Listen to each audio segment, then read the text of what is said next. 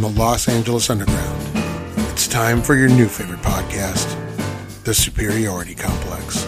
It's like honey in your ear holes.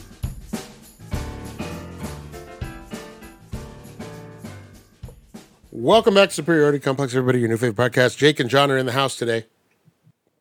That's your cue, boys. Hey, hey, how's it going? Yeah, we're just Hey, here burning down the house. Hey, what's happening? Mhm. Hey, what's happening? Jake and John today. Uh, we originally had a full slate, and then everybody dropped off one by one. So next week, uh, we'll pick up our movie Rushmore. I want to wait until everybody's on board. Uh, no more of this lagging. Um, there are people who shall remain nameless who aren't on the podcast today, who are still about six movies behind on some stuff. Um, so we're gonna, you know, I think some of us take advantage of the fact that, uh, you know, there's You know, homework. Patrick's, Patrick's a good egg, though, but you know. I love that Jake never Jake never uh, uh never loses the opportunity, never lets it pass him by where No. he can just slam Patrick. Never passes an opportunity by. And it's all because he doesn't hug me. No, Is that true? Is that what it is? kidding. If he hugged you Wow. more, if he hugged you more, that'd be it. That'd be the more I care about you, the more I talk shit. Okay, oh, that's good. You kid because you love. I Jake's kid a shirt because that I says love. hugs, not drugs. Uh, Mhm. John, I don't know the details. You're going to want details. I don't have them. Michael Bagford posted something about how Paul McCartney used AI to finish a Beatles song that they tried to record before, after John's death. It's just him uh, playing a demo on a boombox and recorded it. They tried to finish it once, and George Harrison said, "Nope."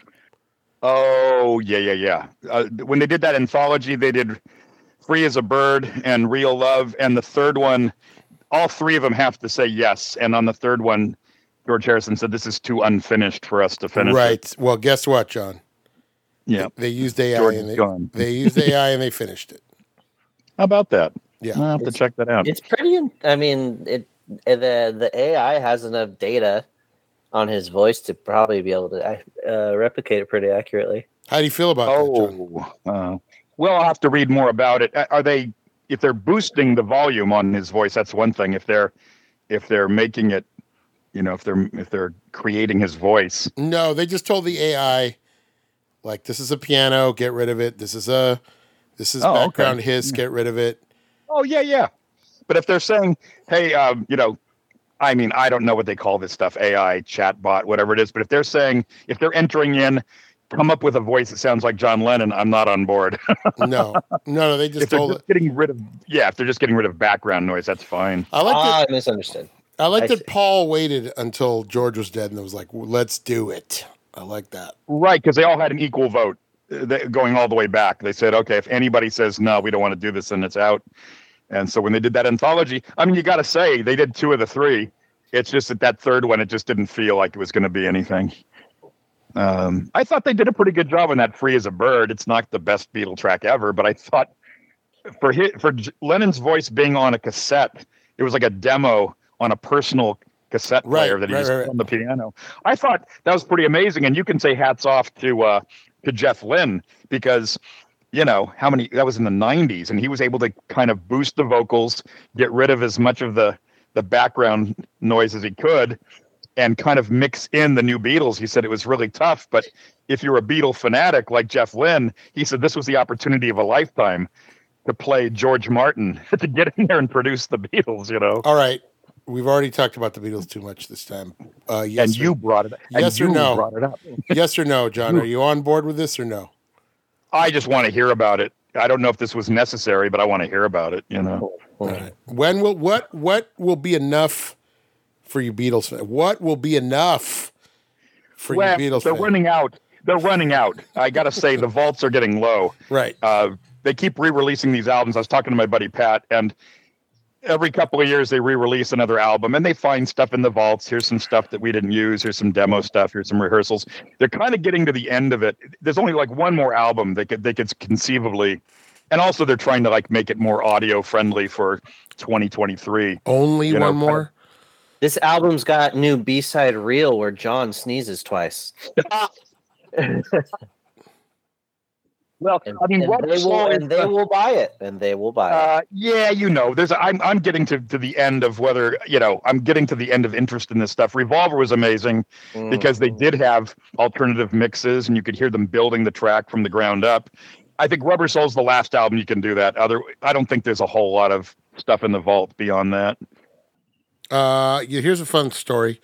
Uh, I had some folks try to talk me into. Uh, they said you should really re listen to some more Beatles. I said okay, because I like to do this every once in a while when people think I'm just doing it for show. So I listen to Rubber Soul. Hey, Uh, I liked "Baby You Could Drive My Car." there you go. If it's in a double entendre, if it's not, it's just a dumb song. Then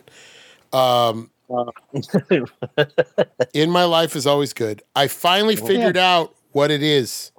Why another reason I don't like the Beatles. People are gonna people are going to rake me over the coals for this. Hey guys, this Uh-huh. is why you need to stop having him listen to the Beatles because he keeps finding more Right. reasons to hate them. The So just way leave it alone. the way John's voice hits my ear Mm. is unpleasant.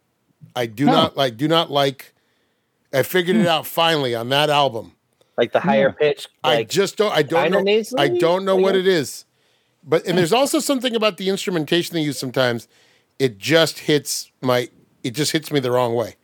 And I, I don't want to I'm like, nope, I can't I can't. I've tried. Wow, that's But, interesting. but this time it was a real that- it was a real attempt to go, I'm gonna try to listen to this and really go track by track. yeah. And, and you know, Well, that's the first album that sounds like sort of like a cohesive effort. Like all the songs, yeah, they all sound kind of like of a piece, and they all kind of sound. It was the way they mixed it. It's very intimate. It, it always sounded to me like they're in the next room. It always sounded like, or like you're in the room with them. Um, but it's not, usually they say this is the first album that kind of sounds like one piece. All the song. It doesn't sound just like twelve songs stuck on an album. It sounds like it's all kind of one mood. But um, yeah, if you don't like the sound of his voice and you don't like the mix, then what can you do? yeah. But but that's the one where I think Brian Wilson said, "Ooh, I better up my game because these are good, songs. It's produced well, and they're not just they're not just all love songs. This So- is the first album where they're kind of like you know maybe we, like Dylan said, you don't have to just write about love and your girlfriend. You can write about other stuff." And that's why you get something like uh, "In My Life" or "Nowhere Man." They said, "Oh, yeah, I guess, yeah."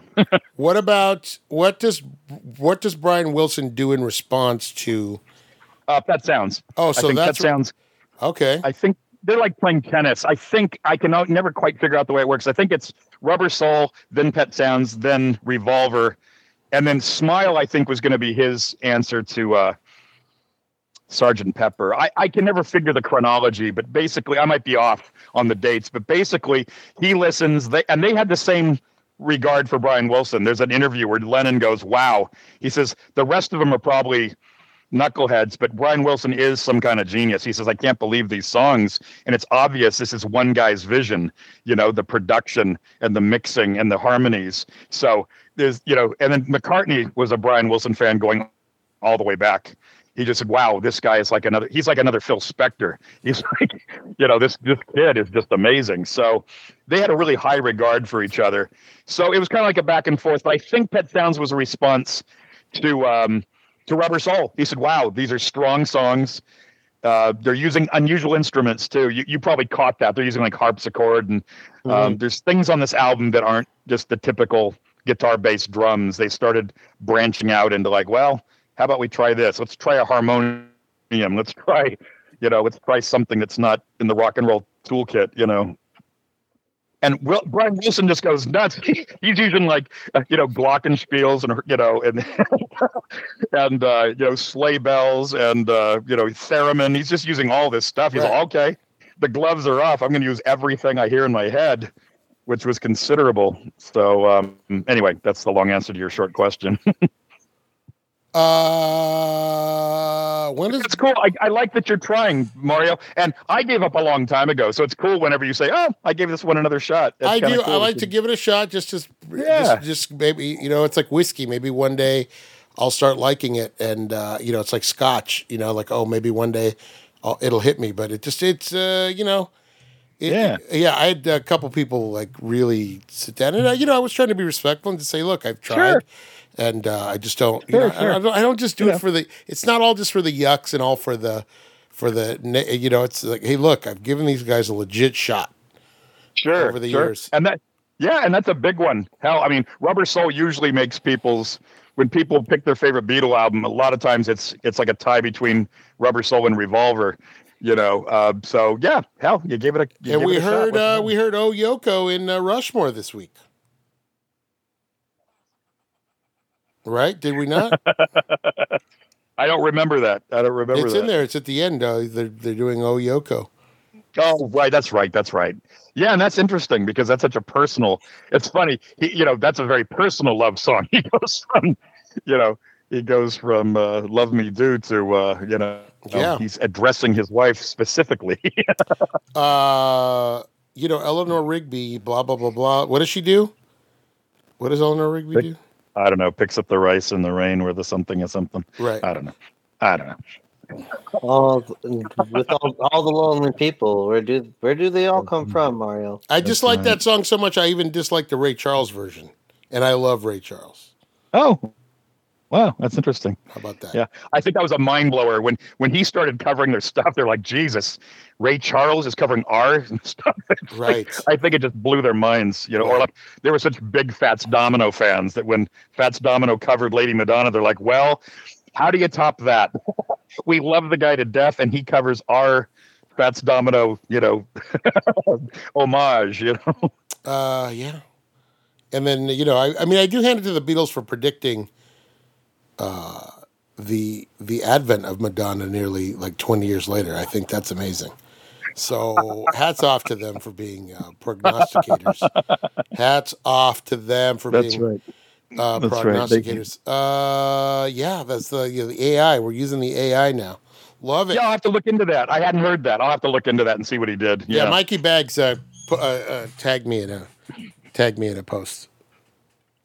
Yeah, we will see. There's definitely a line that can be crossed. Shout out But to if all they're doing, if all they're doing is getting rid of like background noise, I don't think I got a problem with that. But any attempt to sort of replicate Lennon's voice, I wouldn't be on board with that. Uh, no, I don't. I don't think that's what they're trying to do. Or maybe they could have the chatbot go, "Hey, I've got a hoe in me pocket." I don't know what that means. Okay. Did you ever watch? Um, did you ever sit down with with your daughter and watch Yellow Submarine? Uh, never. Okay.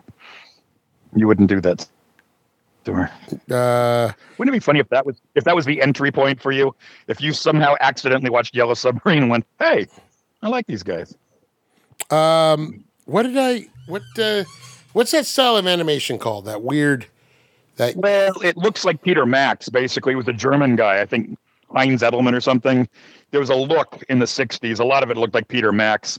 Bold colors, wild, sort of impressionistic drawings, and then to animate it, it just looks like something like just like an acid trip. it's also the But I don't know which. which I guess you'd call it psychedelic. You know. right. And if you throw sepia tone on it, then it's Monty Python style animation. Yeah, you know it's funny because Terry Gilliam is starting to do stuff right about maybe like a year after Yellow Submarine. Because a lot of times I think the Terry Gilliam stuff looks like parts of Yellow Submarine. Right. Right. Right. Right. And it, it's it's because they didn't have much of a budget. T- Terry Gilliam said I didn't have much time. Basically, the only animation I could do on the on the uh, on the budget we had and the time constraints was uh, you cut out things. You find interesting images, you draw interesting things, you cut it out, and you just animate the pieces. You can't do cell animation. You can't do full uh, personality animation like like uh, Disney or Warner Brothers. But he said, but I did have time to draw things and uh, cut out things out of magazines, and then just move the pieces around, and it ends up looking really cool. But you're right. You're right. It's got like a sepia tone. Uh, sometimes it's like Well, monochromatic. That explains why the style looks like Yellow Submarine because that was a very popular style. I remember uh, shopping bags and stuff when I was a little kid. Still had Oh, that, yeah. still had that look. That yellow. Mario, do you remember? Um, you're absolutely right. Uh, you'd see it on bags, and uh, also, do you? I think commercials The started Gap. aping that style. yeah, like the Gap yeah, and the Gap, and there was a famous uh, Seven Up commercial. There was absolutely.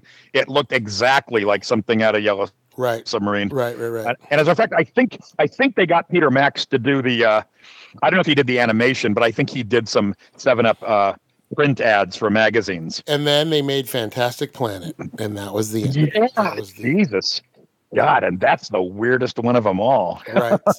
Right. That is that is the that is kind of the ultimate. Uh, what's the word I'm looking for? That's kind of the Freak out, That's well, not freak out. animation freak out. That's the but that's the um that's the that's like the high point of that style. If you don't know what we're talking about, if you don't know what we're talking about the, the style of animation, look Fantastic Planet. It's on uh if you have Max, not HBO Oh, Max. Are they running that? It's on uh, the Turner Classic hub of Max. Oh, really? No Mm-hmm. kidding. I'll have to check that out. I haven't seen that in a long time. But when that came out, it was about as freaky as you could get. Um, if you were into like sci-fi and Oh my God, what is this? fantasy. Are you looking at it, Jake? Because I think that was like an Jesus R-rated. Christ.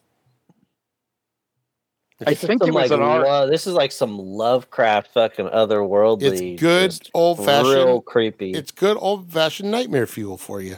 Mhm. I think it was. I think it was an R. It, it had to be an R rating. There was a lot of uh, bloodshed. I think they were like bleeding different colors other than red because it's supposed to take place on some other some other galaxy. or uh, no, it's but- PG. Okay. Okay. So Bakshi was probably the first. Well, I guess Fritz the cat was probably the first attempt at an X-rated. X-rated. X-rated. Yeah, Yeah. that's that's different.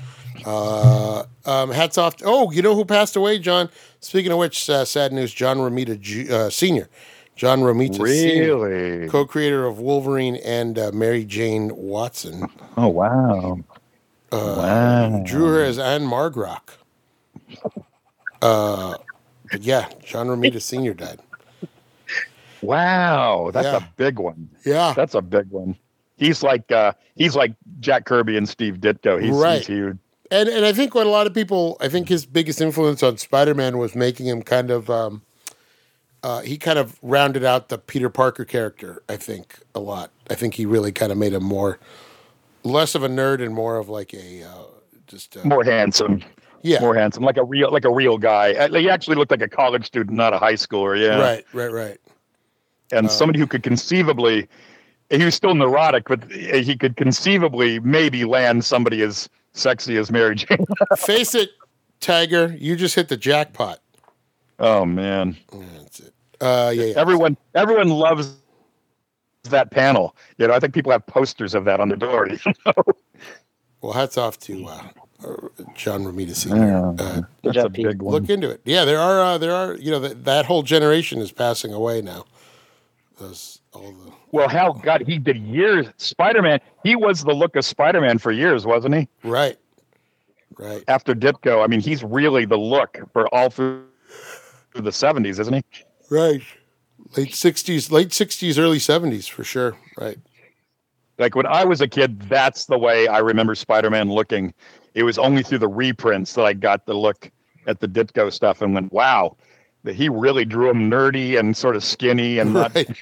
right. You go, gee, he puts on the suit and suddenly he's. uh That's what happened. The, the suit was padded, had the muscle suits. Uh, did you guys get a chance to go see Into the Spider Verse yet? Go check it out. Mm-mm. Still not exactly uh, mobile enough to get into a theater. yeah. How you but, uh, feeling, John? How you feeling, man? Uh, really good. It's just uh, it's a matter of I can't drive yet, and um, I'm still trying to get the knee. The knee is not. I'm not able to bend it completely, so I don't know. You want me to get Maybe in a there? week or two, I might be able to. You want me to get over there and give you some little Miyagi, little the the old Miyagi treatment, just Wax on, wax off. and then Wax on, wax off. you want a little that.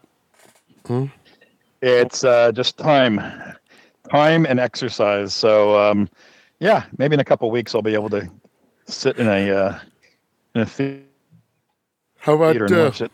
how's your uh, how's MeTV treating you? How's, how's what's going on? What are we watching? Police Woman. What are we watching? Uh, have you seen? Uh, have you seen MeTV Plus plays uh, Streets of San Francisco, which I'm really getting addicted to. I forgot how great that show was, and it's really down to Karl Malden. I mean, Michael Douglas is good, but Karl Malden is so solid in that. You just go, wow. this guy is giving like an award-winning performance every show. you know? Let me tell you something about that show you might not know, John. The drummer got paid by the note for that opening thing. Opening thing. He's like, Pay me. Ba-bum, bum, bum. Yeah, right. Okay, the I've got the meter running. Mhm. bum. They're like, okay, stop. We've already it's already the cap on That's- what we're gonna. That's got to be Hal Blaine. That's got to be Hal Blaine. Possibly. Possibly. Uh, Uh, it's a great show. I just he's just so solid. You just don't see that level of acting in most TV shows. He's just so he's like Spencer Tracy. He's so hundred percent believable no matter what's going on. Uh, I don't know. That was shot in San Francisco, right? That's not a. Yeah.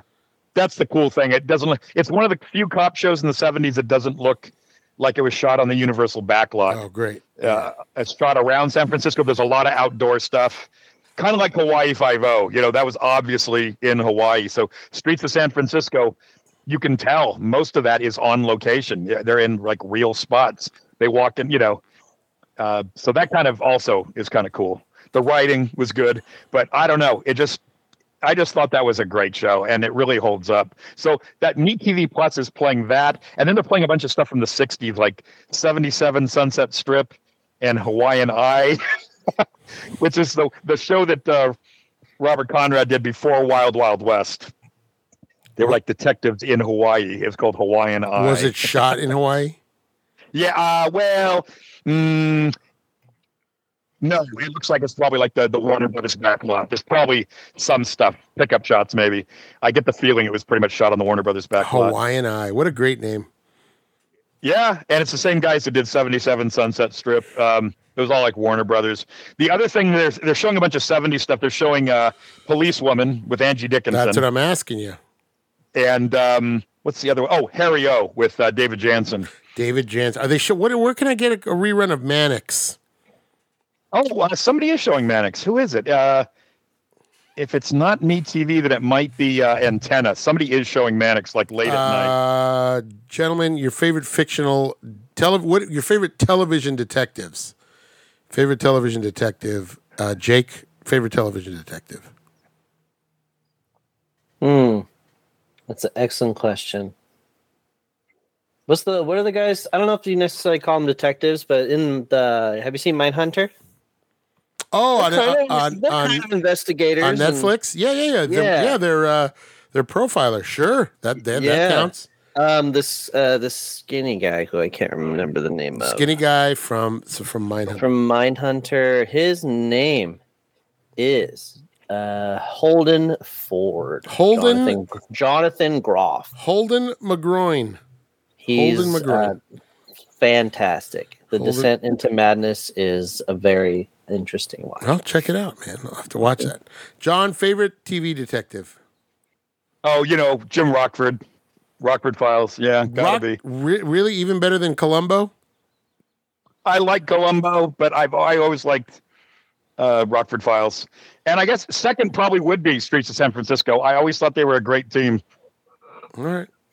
Karl Malden and Michael Douglas. I thought it was a really good team. Very believable. That was the thing. Very believable. You know, for a TV cop show. Uh, I asked this question on another uh, for another podcast, but I'm going to ask it here because it's just you two.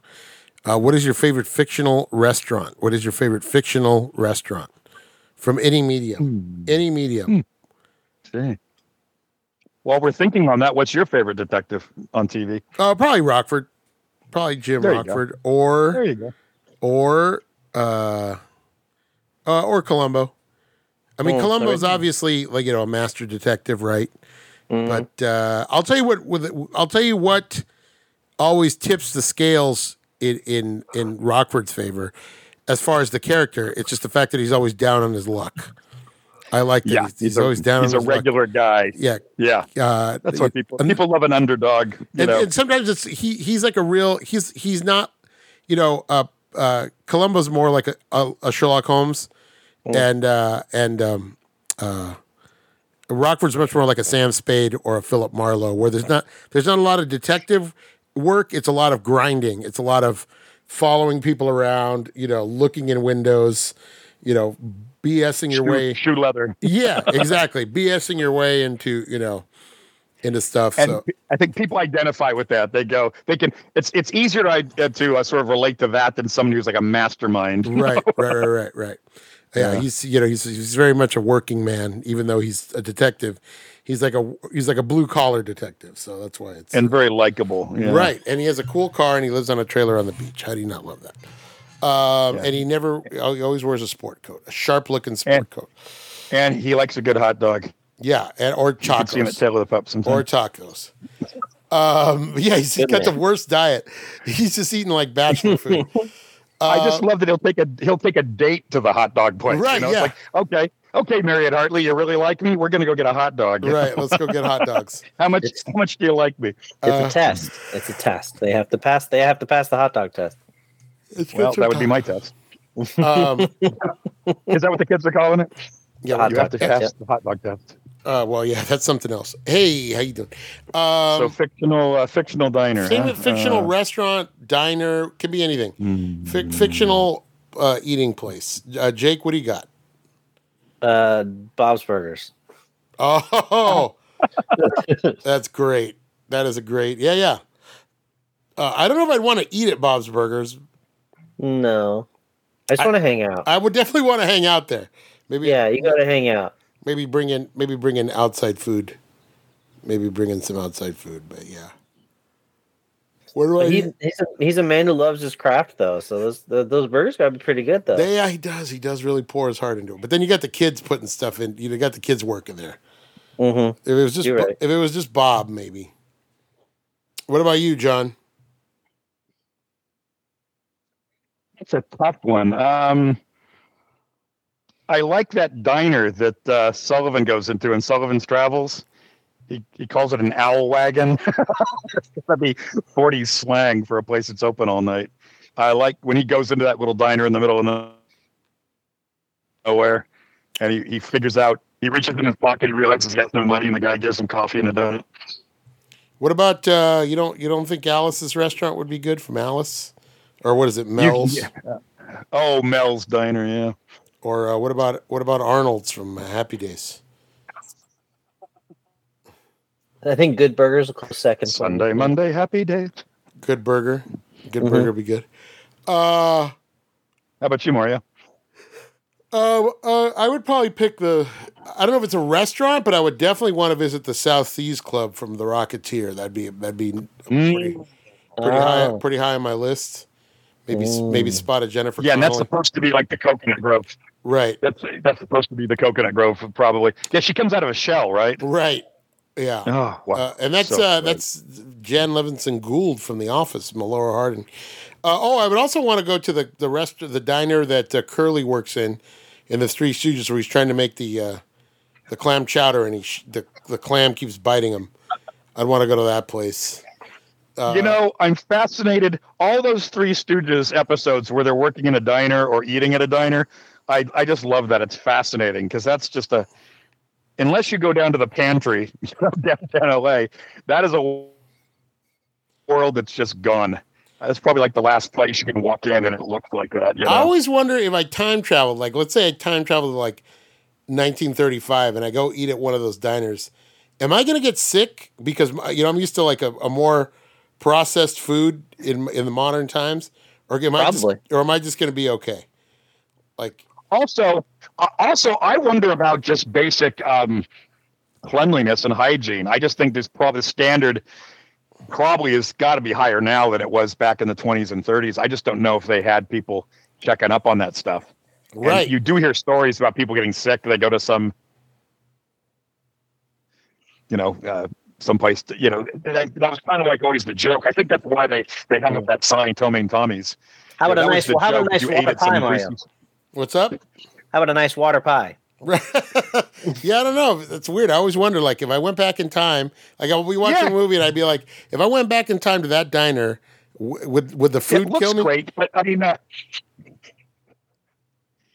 that's what used to call them like greasy spoons. You know what I mean? Right. There was, you just wonder about that. I don't know when they started like upping the, uh, you know, uh, you know, like health inspectors and stuff. We used to see health inspectors coming in all the time, Right. Now I, could, I know I could go back to just at least like uh, at I'm- random, just to sort of check up on things. I know I can go back to at least the 70s because I made it through the 70s, right? I, I survived the 70s. So, Yeah. So I know the standards the standards are okay. I'm assuming the 60s are right there, but I feel like the 50s, that mid 50s is like the cutoff. I feel Which, and going back to and 20s and the 30s. I mean, I just don't know. Everything sort of changes after World War II, but it, I just wonder 20s and 30s. You go into one of those diners, you just you got to wonder. I mean, Right. it's probably a it's a it's a it's a roll of the dice. It's just whoever's behind the counter. If they wash their hands, if they're washing the you know washing the the pans, and uh, right.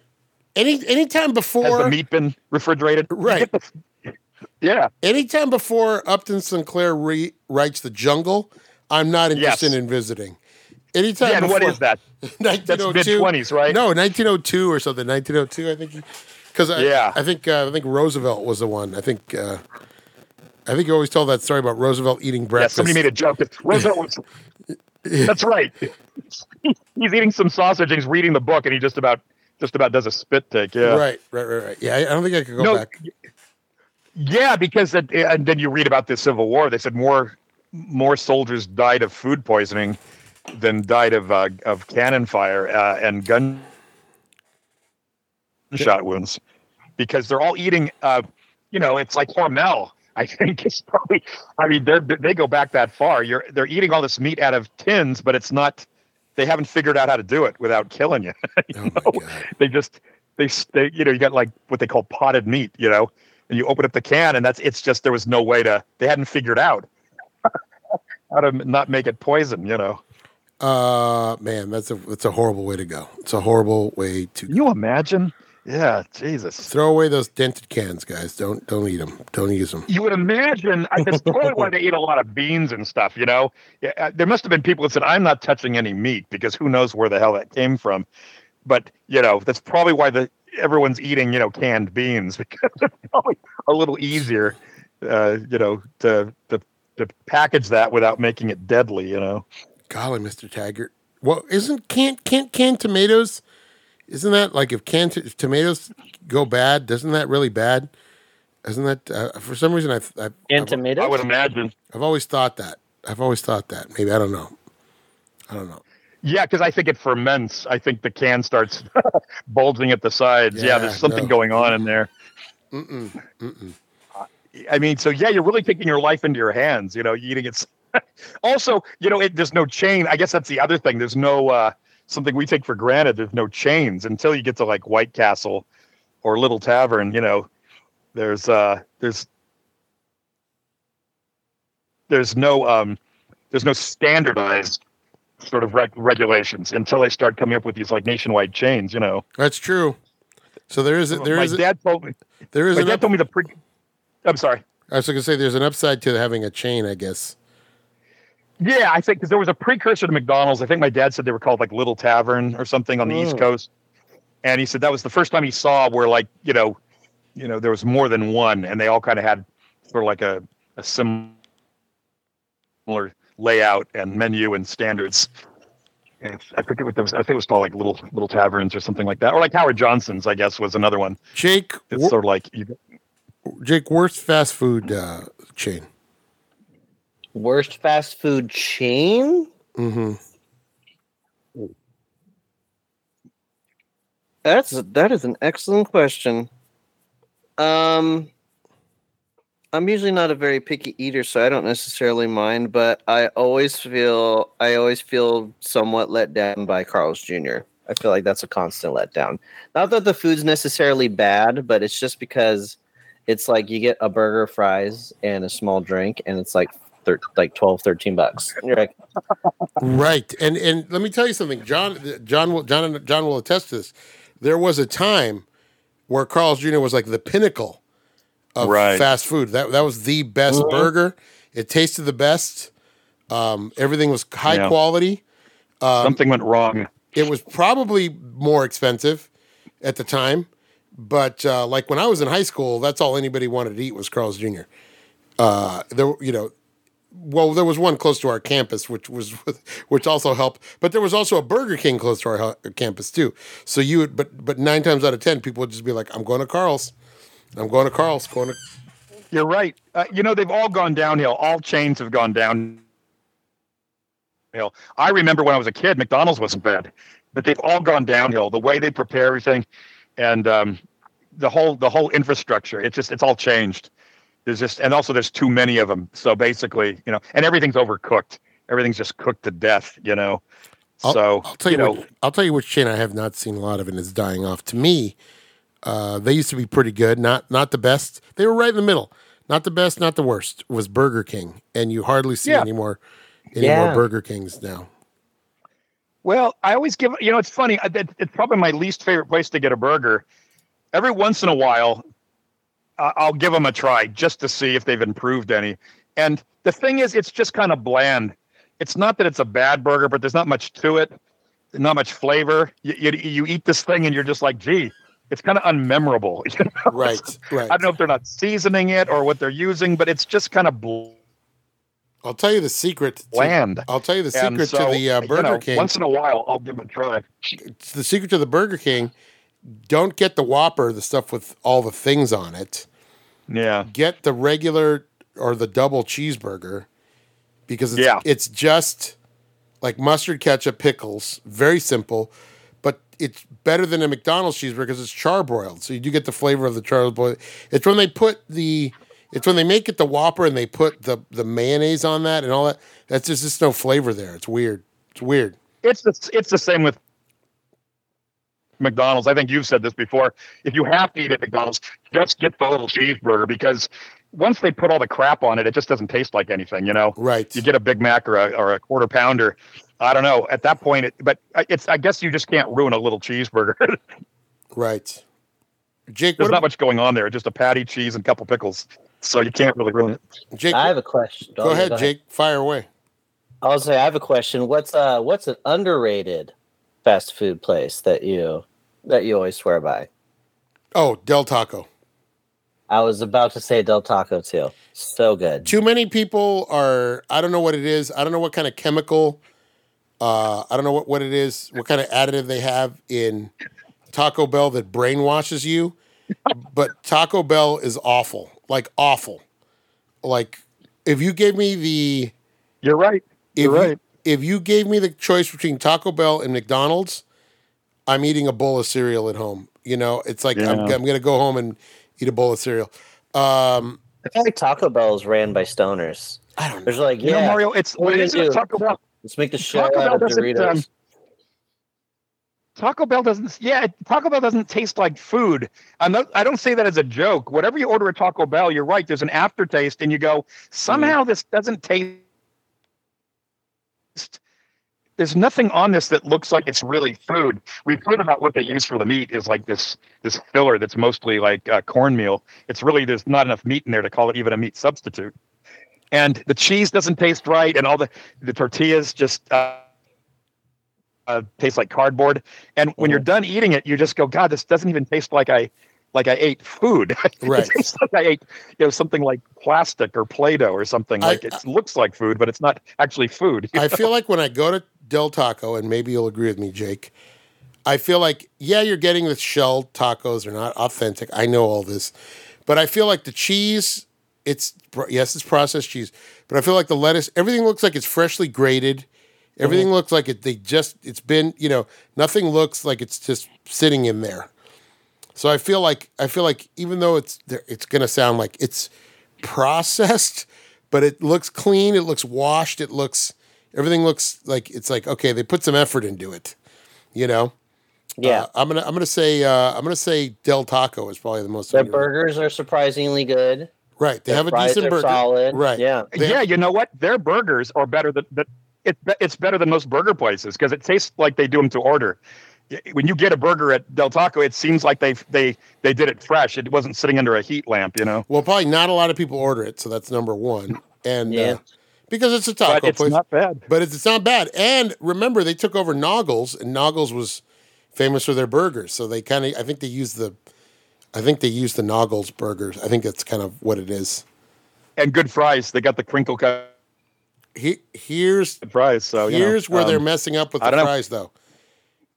Now they are frying everything. They're doing like fried chicken, Mm. fried shrimp, and all that stuff. They're using the same oil.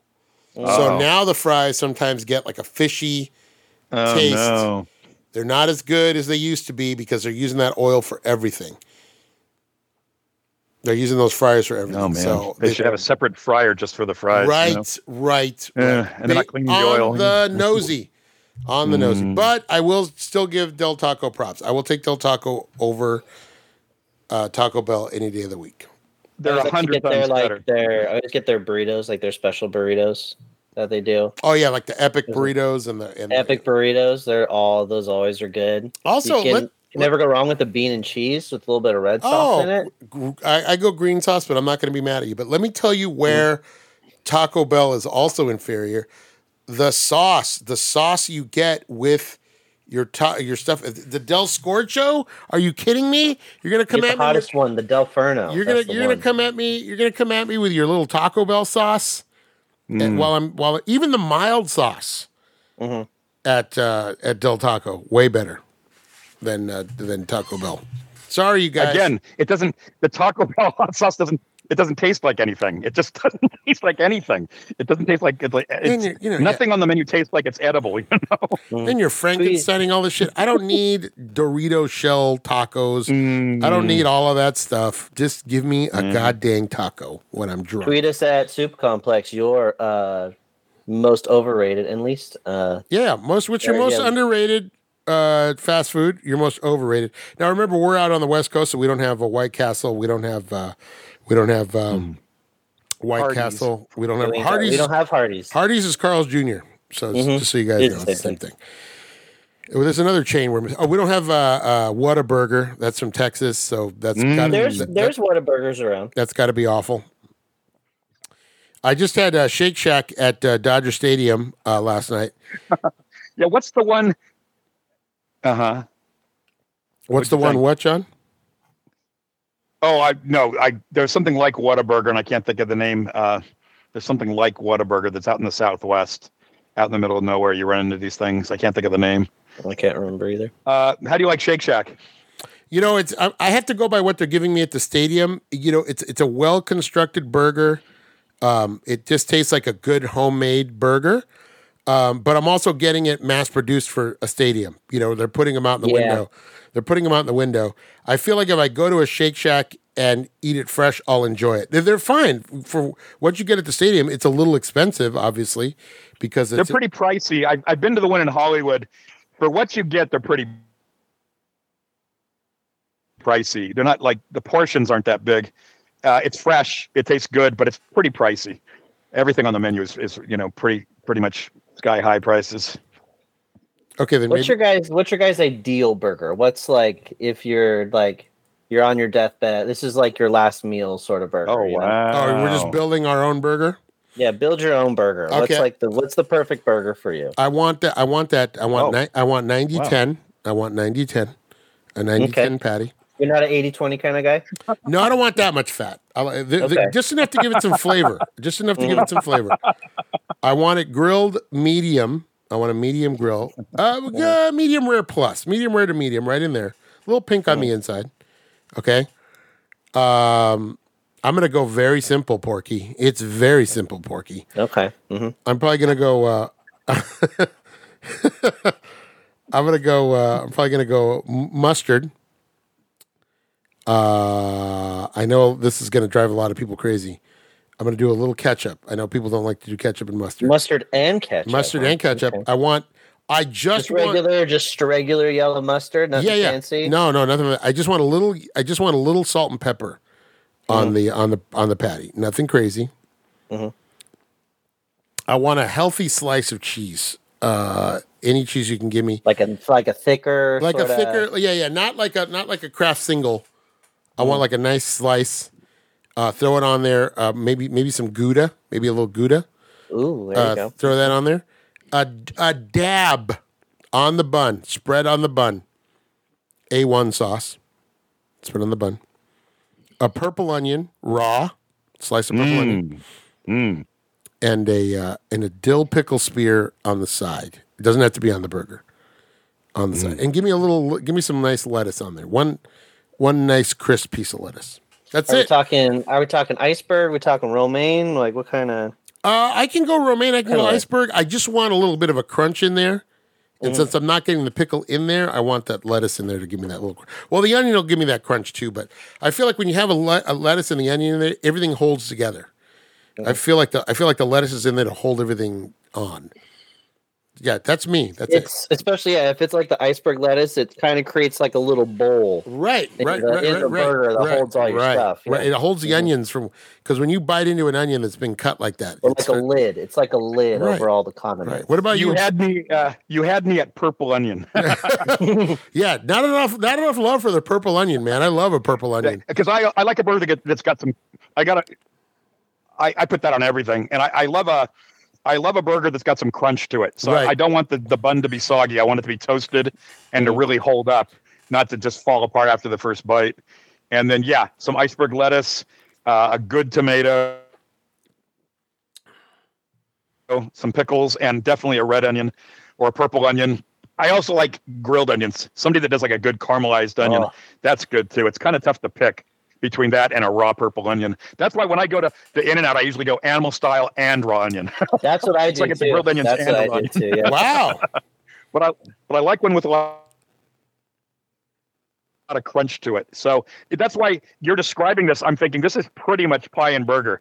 It's uh, got the lettuce, the tomato, the pickle, the onion, No, the no, onion, no, uh, no, a good bun. no, god dang tomato ever. Don't you ever put a tomato What near you, my got, what do you got against tomato? What do you got against fruit on your burger? No Where did, where did I lose you? tomato. No, ever. Don't ever put a tomato on my burger. Well, if it's a good tomato,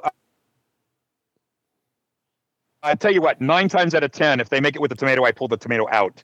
Um, No I never say leave it off, but if it's not a good tomato, it's uh, if it's a good flavorful tomato, that's fine. But usually, what you get is something with absolutely no flavor. So a lot of times, I just yank it out. There's know? no such thing as a good but tomato. the important thing is uh, cris- but the uh, important thing is crispy lettuce. You know, not like wilted right, lettuce or shredded lettuce. What I want is a good piece of ice right. lettuce that gives it some crunch. And that's what the onion does. It gives it some crunch. You know, double cheese, double patty, and uh, you can't go wrong. But boy, I'll tell you, a, a good bun. You know, the places that it really hold, hold up, they give you a good a good uh, bun that doesn't fall apart. Like a nice toasted and brioche. really holds everything together. Like a nice brioche. and for bun. me, it could be, yeah, it could. boy, that'd be the best. But you know, and for me, it could be mayo and mustard, or it can be Thousand Island. You know, some places have a really good Thousand Island. Mhm. Pie and Burger's got a really good, you know, whatever they call it, secret sauce or whatever.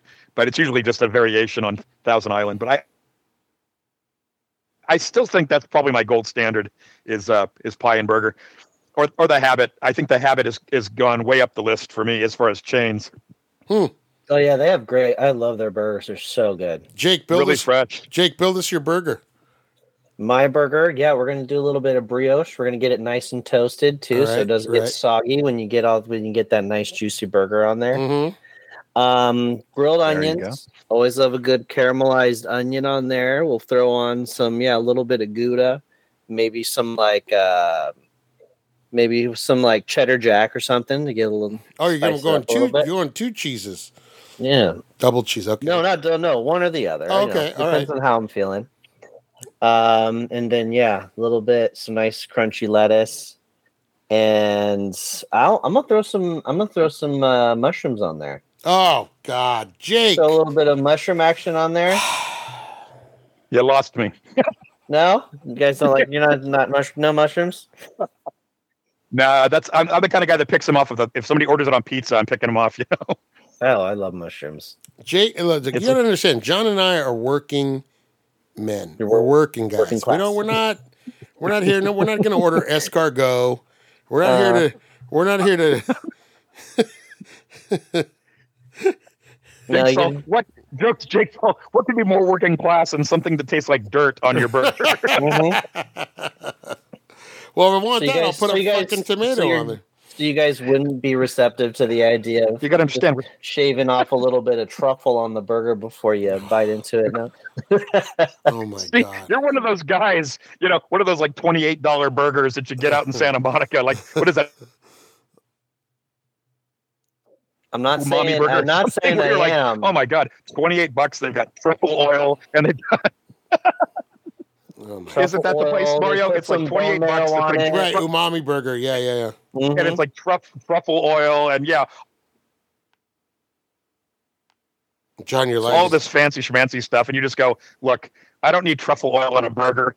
And unless you're going to dip it in gold plating, it you know no burger is worth thirty bucks. You know, it's Uh, yeah, if you're using wagyu, I understand wagyu beef.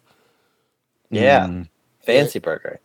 Okay, so No, you got, you just got, throw the mushrooms on there. so you got your it. mushrooms on there. You got your you got your brioche bun. You got your Is cheese. wagyu like Kobe? Is it? Mhm, mhm. Oh yeah, yeah, yeah, yeah, yeah, yeah.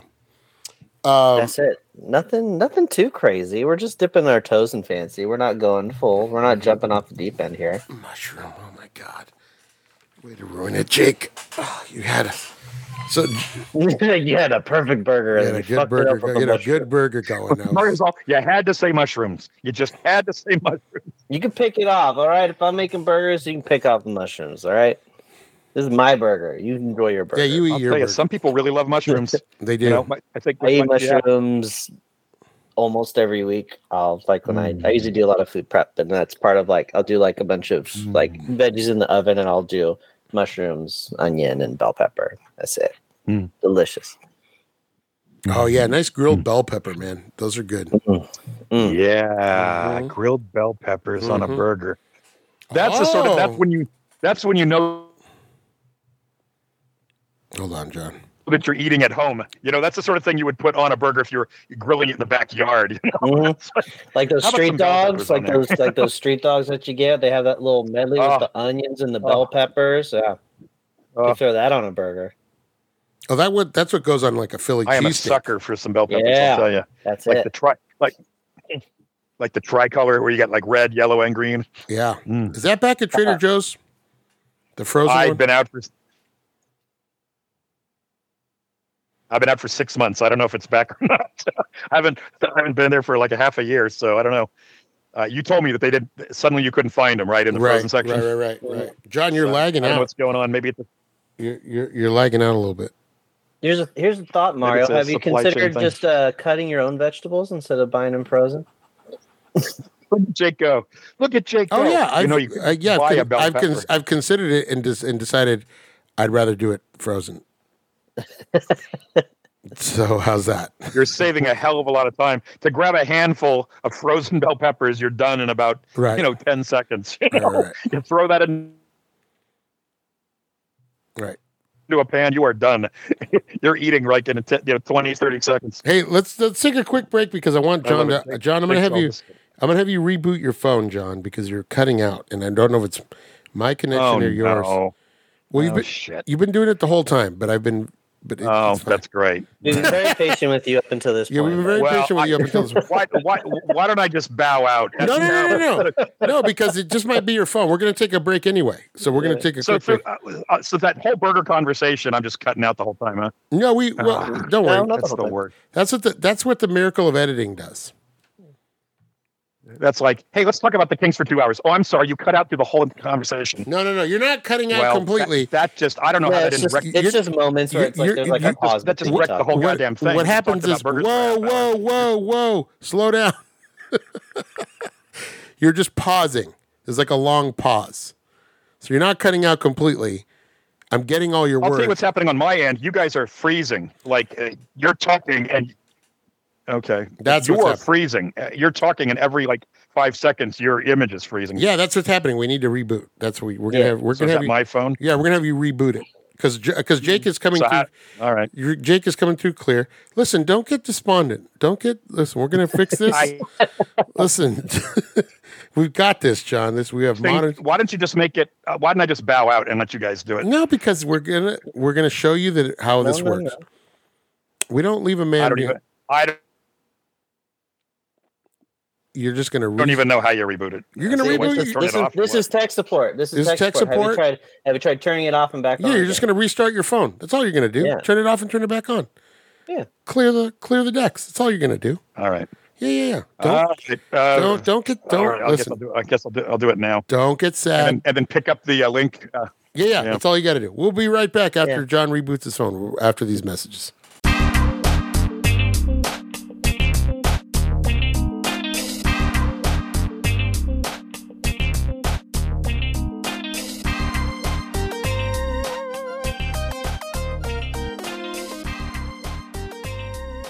We're back. John fixed his phone problem. He's all good now. How do you feel, John? You feel better? I guess I don't know how much of the show is usable if I'm cutting out every. Oh no, no, no, you're fine. You're good. You're. I'll edit it all. It'll be because you weren't dropping out. We weren't losing anything. There was just a pause.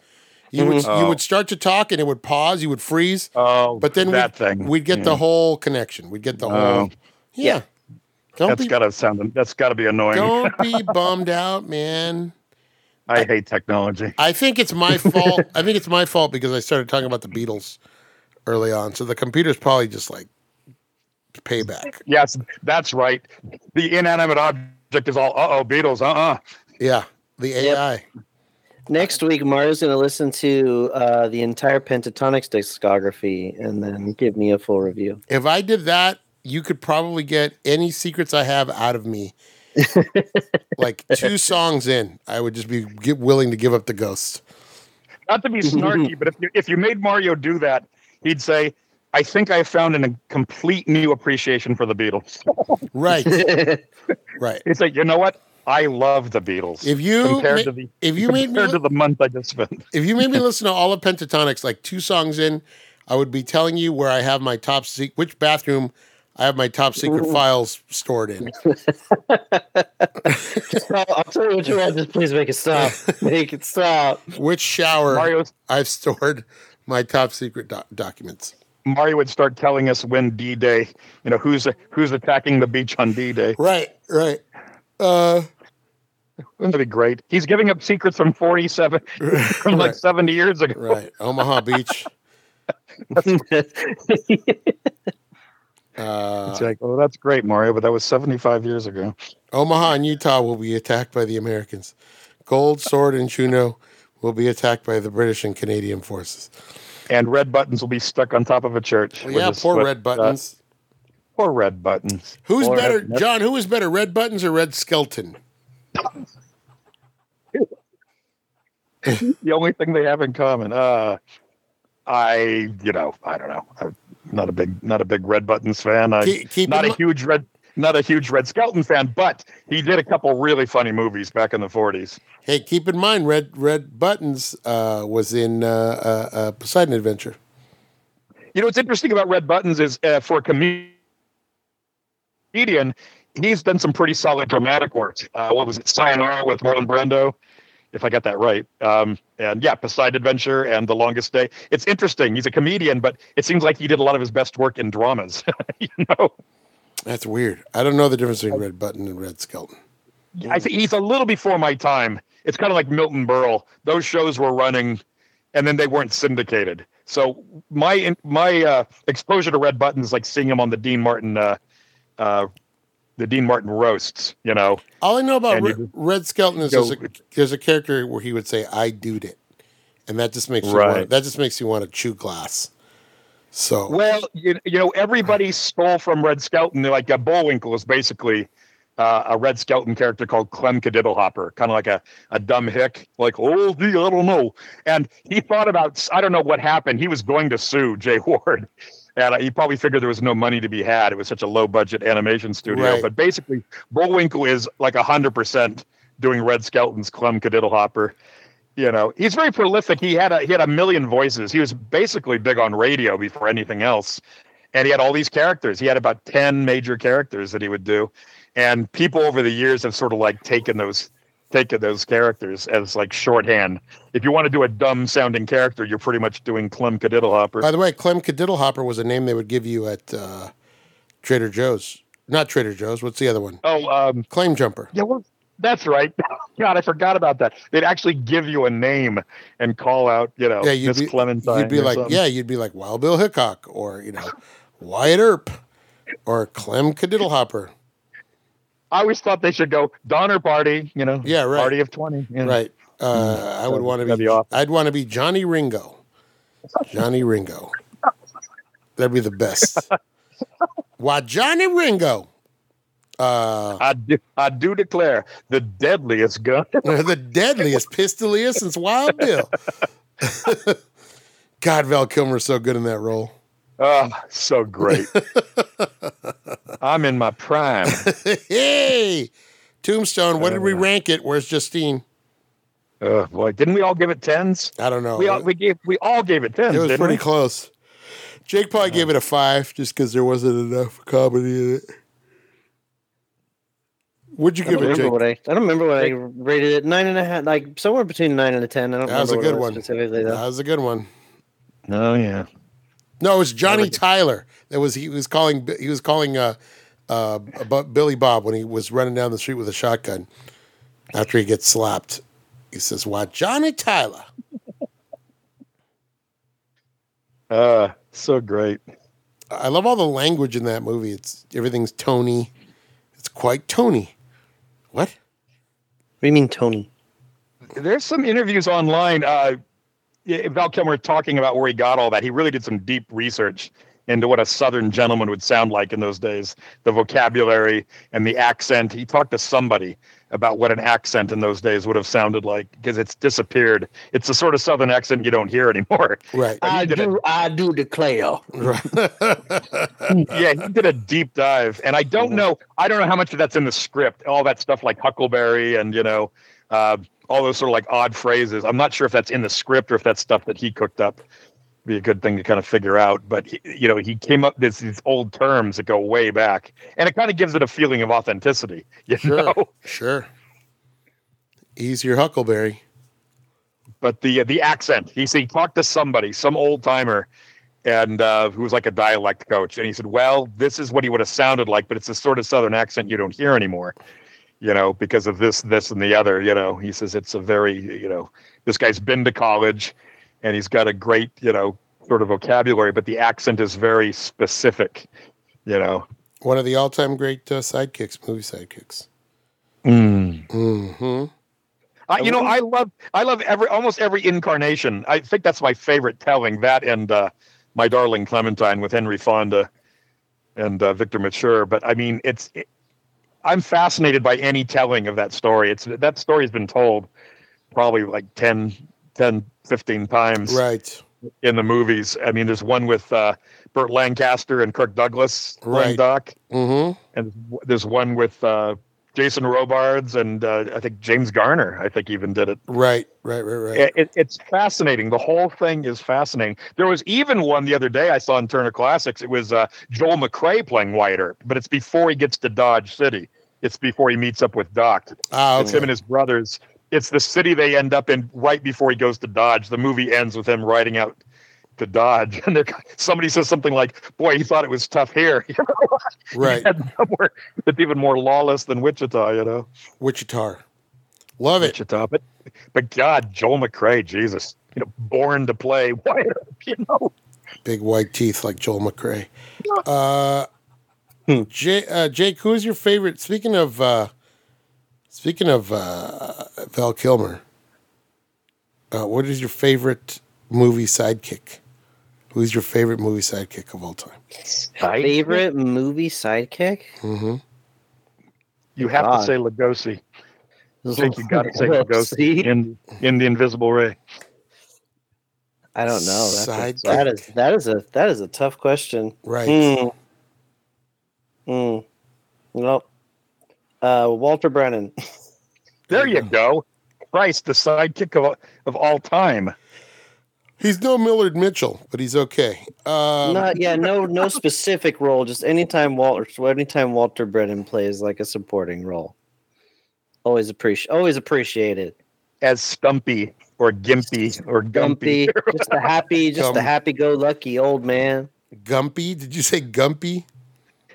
Yeah, he's like Harpo. You know, they're all pretty much the same. you know, Harpo, you know, it's like Pinky or Rusty or you know, it's Right. always the same thing. Something So with with, with Walter Brennan, it's always Stumpy or Gimpy or it's always something like lumpy. that. You know, I love that Stumpy. I think in Rio mm. Bravo, isn't he Stumpy? Yeah, he's Stumpy. God, You're like not Right. quite. You're not quite sure if he's senile or not, and he's just like he just has commentary on everything that's going on.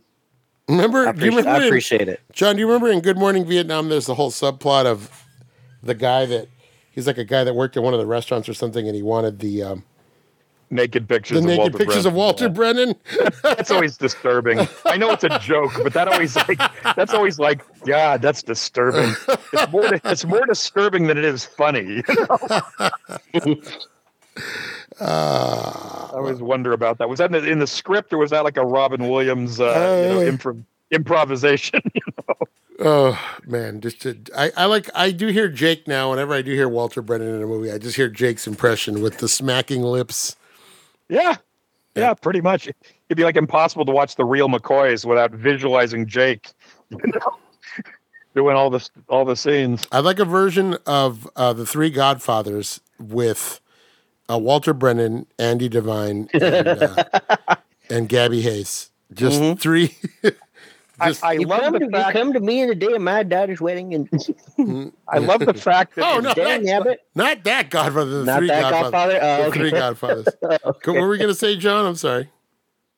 No, that's hilarious. That's great. God, the Godfather with, With Walter, Brennan. Brennan. I want you to use all your powers. Look what they did to my boy.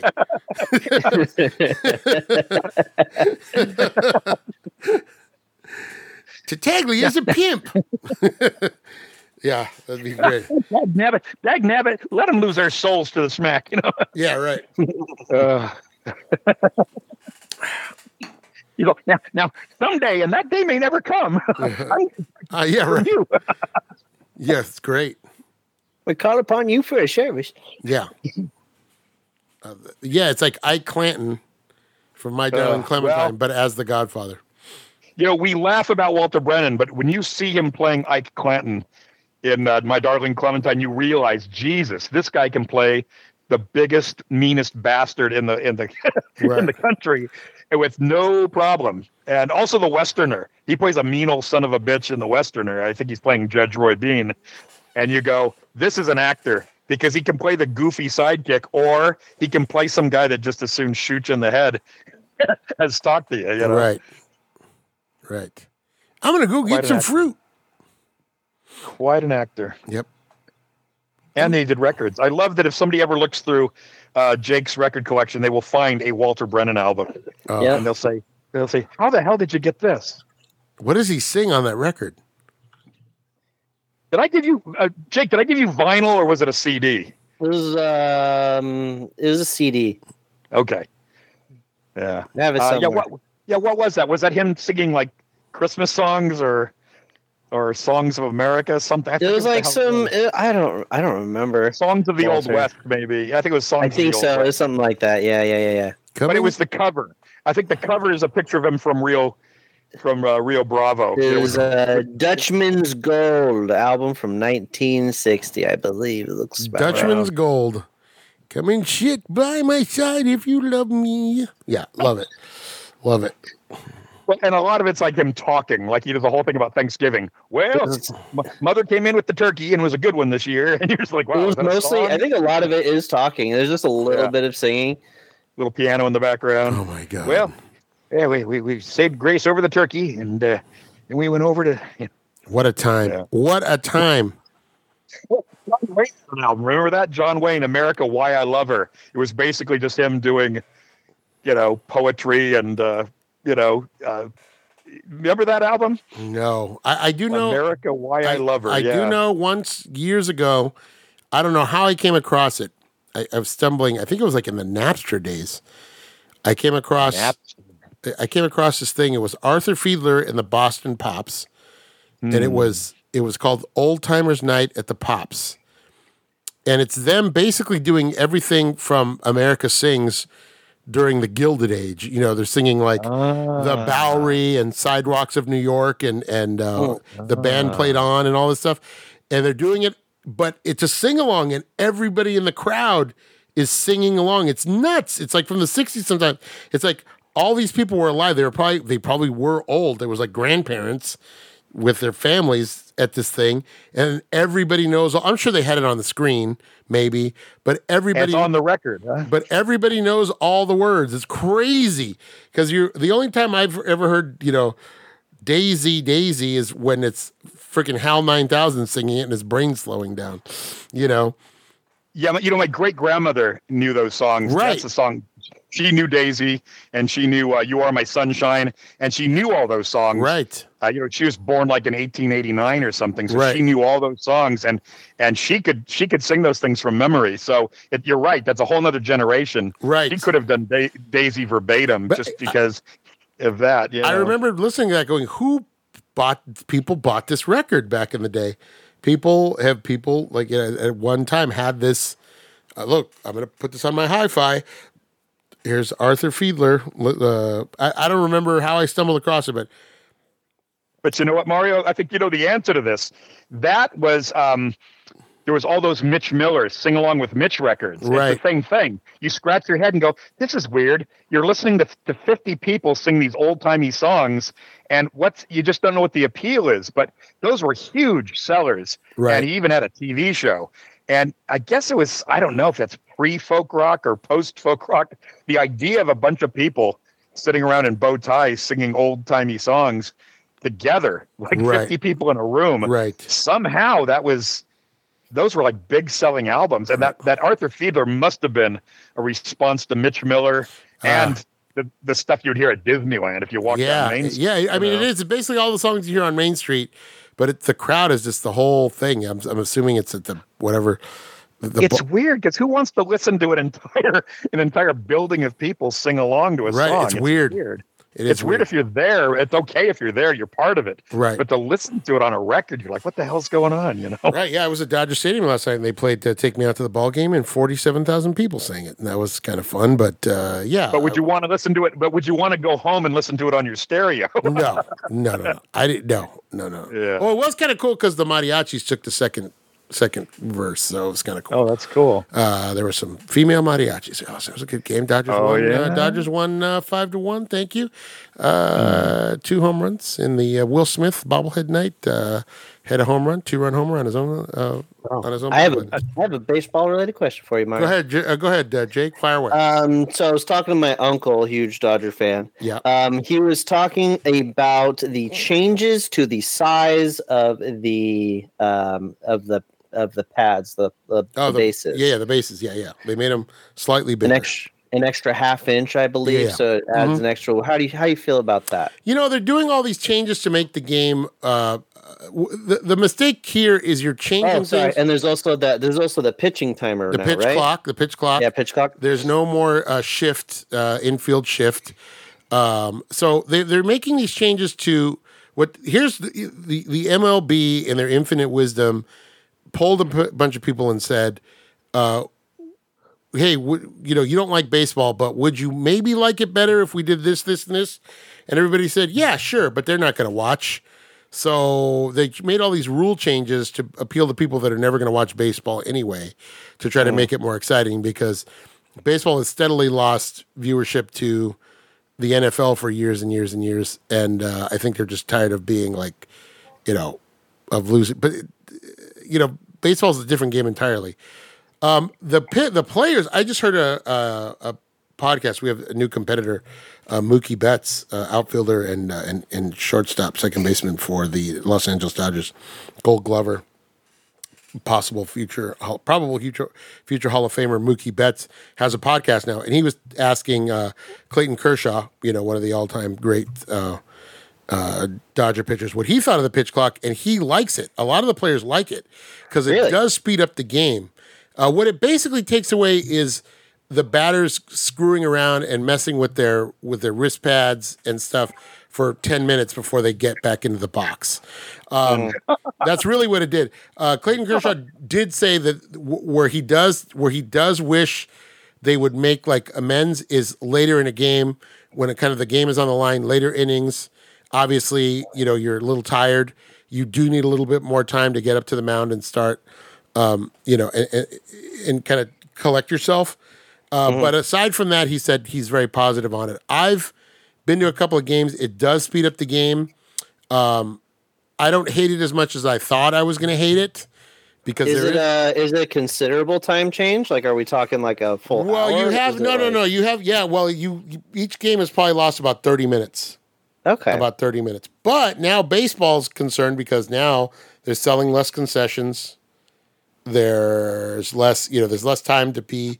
The people are in the stadium for a, a, a lesser amount of time, so they are losing money on that kind of stuff. So we'll see what what they come up with. Um, I thought for sure the pitchers were going to hate it but most of them seem to like that it, it does speed up the batters. It really was.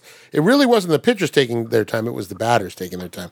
As far as the bases being bigger, um, baseball has always been a beautiful game because of the dimensions of the game. You know, it's ninety feet from base path to base path, and you know, the you know the, the mound is a certain distance away, and and all that stuff, and everything's very uh, mathematical. And I feel like making the bases bigger kind of takes a, away a little some of that. And what they want to do is they want to make steals more. They want people trying to steal base more because you know you you know some of those some of those are very close calls when you're stealing. So obviously weren't, and weren't the Dodgers having issues for a while because they weren't they weren't playing? they're not a, they're not a style or they're not a base stealing team, and they still aren't. So mm-hmm. having the bases bigger has not made had much of an effect for the Dodgers. I'm sure there are some other teams out there that are you know. Oh, but teams, but them playing against teams who maybe are a little bit more steel heavy. Does that? Oh yeah, they don't. Uh, they, they they get stolen on more than any other team, I believe. I believe they. I believe they're right now. They're, they're the team that gets stolen on the most. Um, a lot of that has to do with the way Will Smith, the catcher, sets himself up. We were just actually just talking about this at the game last night. Um, but uh, yeah, uh, I don't see the advantages of making the bases bigger. Um, I think the shift. People were mad about the shift because you know you, you, people would hit into it. Basically, a shift is you're moving everybody over to one side of the field so that you know if you have a guy who has a tendency to hit to the left side, you're going to put you know all four of your infielders on the left side, and then you basically build a wall that he can't get through. So, but a good batter will just go the other way with it, right? But uh, yeah, they decided to ban the shift. It's, there's a lot of weird changes. I don't know.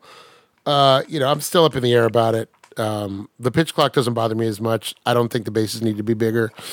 Um, that's my rant. Go Dodgers. And uh, Go Dodgers. Yeah, that's it. That's all. Sorry to bore you there. What did you? Uh, what did you say you ate yesterday at the Dodgers? That is a great question, John. I had Shake Shack There you go. because it wasn't bad. It wasn't bad. You know, by the time you know, Shake Shack is way out in the outfield. It's way out in the new plaza where they built outside the pavilion, and my cousin has seats near home plate, actually between home and first base. So by the time we got the burger back to the seat, it, you know, the fries were you know cold. Game's already halfway over. Yeah. Well, no, we got there. We got there really early yesterday. we got to we got to our seats just as the game started. We got there about an hour ahead.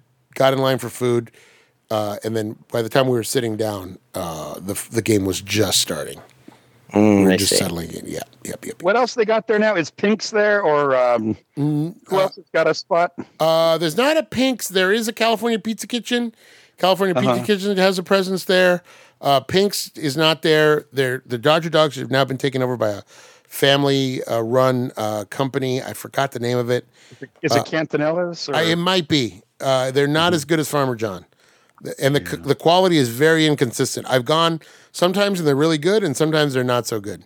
So they're so they're not, they're not easternmost in quality. no. anymore. I've I've you know the Dodger Dog used to be the kind of the best the best thing there, and it's there's there's so many other options now. You don't you don't miss it, which is sad. Did we ever find out? Did we ever find out uh, why they switched from Farmer John to another yeah, brand? they bought got they bought they got bought out by a big company, a bigger company, and they moved all of their operations eastward. They're they're, uh, they're oh, Farmer John. Yeah, they, they, they got Okay. bought out by a big, bigger. I forgot what the name of the company. It's like it's like three letters, KGA or No, something. And they they, And they went east. they went east. Yeah, they took everything to the east. Yeah, They really are more easternmost in Mhm. location. Then. right, Hmm. right, right, right. Okay. But I do miss the Farmer John hot dogs. Oh, and I think the uh, the packing plant. I guess they they they uh, they're getting rid of that in Vernon, right? Yeah, they, I think that closed already. I think they And that's laid. probably why. I think yeah. they laid a bunch of people off. Yeah, yeah, yeah. How about that? Well, it'll always be uh, memorialized on the uh, cover of uh, Dr. John's Gumbo album. That's right. That's right. Uh, he's he's standing in front of the mural with all the pigs playing. and I go, go on day. Hey. There you go. Great I'll- album. I'll tell you one thing about I'll tell you one thing about Dodger Stadium. That, you know they've done so many so much stuff with the renovations and all that stuff. You know it's great. It's, it's still a beautiful old park. Um, I still love going there, but they've for me the food there has become much like the LA County Fair, where it used to be. You would get all these different. You know the food was what made the fair kind of, um, and now it's just three or four concessions all over the fair right? You don't get the local stuff anymore. I think King Taco might still be at the LA County Fair. I think Pink's might still be at the LA County Fair. But it's not like before where you had all these little restaurants come and, and you know, and, and put up booths and be like, hey, this is, you know, we're a barbecue spot in Van Nuys, you know, come try us out. And here's, Oh, you know, yeah. they don't do that That's a anymore. shame. They don't do that anymore at the LA County Fair. It's the same three concessions that sell like the big turkey legs, the big corns on the cob, and you know, and it's just the same all over the park. In the deep fried Klondike bar. Yeah, so they don't. There's no. It's kind of the same with Dodger Stadium now. It's like you can get. I mean, there's California Pizza Kitchen and stuff like that, but it's just the the food has lost a lot of its identity. And what the Dodgers do on their broadcast is they go to other parks and they show you all the food at all these other parks. You know.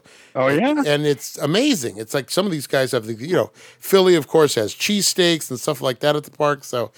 LA can really, you know, they can really do some stuff if they let some some people in there, and, and you know, because they have like a taqueria there, and it's not that great. It's you know, they're just they're just you know overpriced little street tacos. But you could, there's a lot of great taco places in LA that could do something like that. Let them open a I'm kind of su- I'm kind of surprised they don't have King Taco at Dodger Stadium. right, right. Yeah. Well, imagine how like something they expensive it is to have a s- to have a to have a booth in there, to Right. have a spot in there. So they probably only let people who are able to afford it. Here's it. my question: How is there not an In and Out inside Dodger Stadium? How is there not an In and Out? Yeah. So, but yeah, uh, Yeah, we need we need yeah we need the Los Angeles staples at least in Right. the in yeah, the Dodger Stadium. right. Can you People imagine going to? Can you imagine sitting down to settling down to watch eat, eat a double double? I would love that. Yeah. Uh, of Yeah. course, it's going to cost me forty bucks, but fuck it. Yeah. Anyway, Anyway. what's your favorite ballpark food? Let us know. Let us know what your stadium specializes in. Uh, I'm not usually one to slam. I, I usually love the food. I mean, it's fine. It's fine. But you know, with with Farmer John losing the contract on the Dodger dog, uh, they think that's a an era has definitely passed. Well, what do they call it? It's a, it. They say it's the same with ta- from town to town. Uh, what do they call that? A homogenization, Mm. where it used to be you'd roll into a town, and you know the main drag you'd say, okay, we're definitely in Chicago or we're definitely in New York or L.A. And they say now from town to town, you have to really look for the mom and pop places. 'cause Right. Everywhere you turn, it's the same. It's the same ten chains. you Right. know? Town to Yeah, it's a- town, up and down the dial. It's a dog eat dog world out there. So Hey, you go. how you Mhm. Hey, hot Well, I'm, dog. I'm doing. I'm doing my. I'm doing my share. If it's Yeah. a dog eat dog world. What's your favorite I mean- ballpark food? Let us know at uh, Soup Complex, uh, along with your favorite fictional restaurant. And I forgot what else we were asking the people. uh, um, of most overrated and most underrated fast right? food joint. Yeah, let us know. Let us know in the comments. Uh, also, uh, what uh, what's your favorite Talking Heads album? And also, I love the Uh, way you slip slipped there's that some in. there. homework, homework, homework for listeners to this week. Yeah, all right, guys. We're gonna wrap it up. Uh, it was just a nice little catch up conversation with John and uh, Jake today. Had a good time. Had a nice little time. Good time, boys. Hmm These see, these are the these are the ones. These are the fun ones. You know, Yeah. These are the ones where you get to check up, see how everyone's doing. Yeah, just see It's everyone's good. doing. There's not a lot of bullshit. We're just talking. Yeah. Bullshit. We're just talking. No this is the bullshit. stuff that this is the stuff that we talk about like two hours after the podcast. Right. basically, Basi- yeah, this is basically what we're doing before the in the pre-show warm up. You basically just got that. So next week we'll be back with Rushmore. Hopefully we'll be back with um, with uh, what's her name? Jake and and and no, uh, No. Patrick, What's No. what's what's their name? Patrick and Justine and uh, Say Anita. their. Anita had a meeting today, so we Yeah. lost out on Anita today too. So I wish I could say this is what happens. Mario forgets when they're not here, but he forgets more when they are here. So I forget. I, you know, I'm just I'm old, man. I, there's only there's only so much room in here. It's either going to be it's got to be something important like movie quotes or names. hmm And what, what do you think I'm going to pick? Come on. Yeah. My mom says the same thing, but it's '80s music. She knows about every single '80s band that ever was. Ask her what her favorite Talking Heads album is. I will. yeah. All right. That's it, guys. Good job. For Jake, for John, for myself, we say this transition ends now. Fight the power.